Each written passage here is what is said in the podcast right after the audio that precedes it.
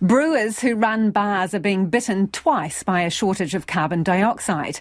The gas is integral to beer production, used in tap rooms to push it through the pipes, and in breweries to carbonate it to the desired level of fizziness. The cost of CO2 has risen as much as five times, but on a sunny afternoon in the capital, customers say they'll pay more for their craft beer if they have to. Reporter Kate Green and cameraman Angus Drever have the story.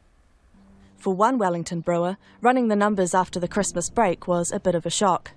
Charlotte Feehan is the head brewer at Abandoned Brewery and says CO2 prices were up and supplies were down. Not only CO2, but we're looking at price increases across the board in a lot of our ingredients. So I just actually had to figure out exactly how much more we were going to be spending basically on every single batch.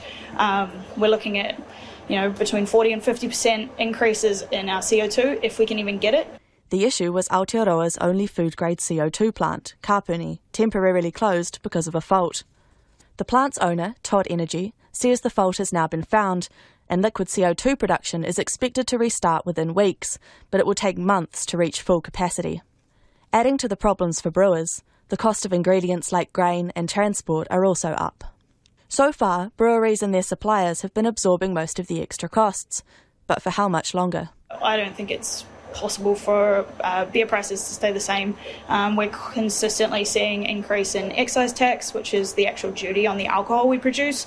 Um, we're also seeing obviously increase in cost of goods and now cost of uh, services. Carbon capture technology is available, allowing carbon dioxide produced by the brewing process to be caught, stored, and used again later. But Charlotte Feehan says small breweries don't have that option. One of the things that adds to our uh, plight I guess, is the fact that our scale, as you can see, is very tiny, and so we can't necessarily even find technology that works on scale this big. And if we can, it's still prohibitively expensive. The brewers who run bars are hit twice. Here's Shannon Thorpe, founder and chief executive of Fortune Favours. The CO2 we can get, we're currently paying a, a five times premium for it, so costs are, are, through the roof, and on top of uh, rampant inflation, it's, uh, it's a pretty tough time to be a brewer. He says it comes after three years marred by COVID 19, inflation, and disrupted supply chains. The, the beer brewing side, we use CO2 to, uh, to push the beer through the tanks, to uh, purge cans before they're filled, and then also to carbonate the beer. Uh, so at the moment, um, there's certain beer we've got in tanks which we don't actually have enough CO2 to package. Shannon Thorpe says the vulnerability of having only one supplier is concerning. While the price of a pint has remained constant so far, it could be set to rise.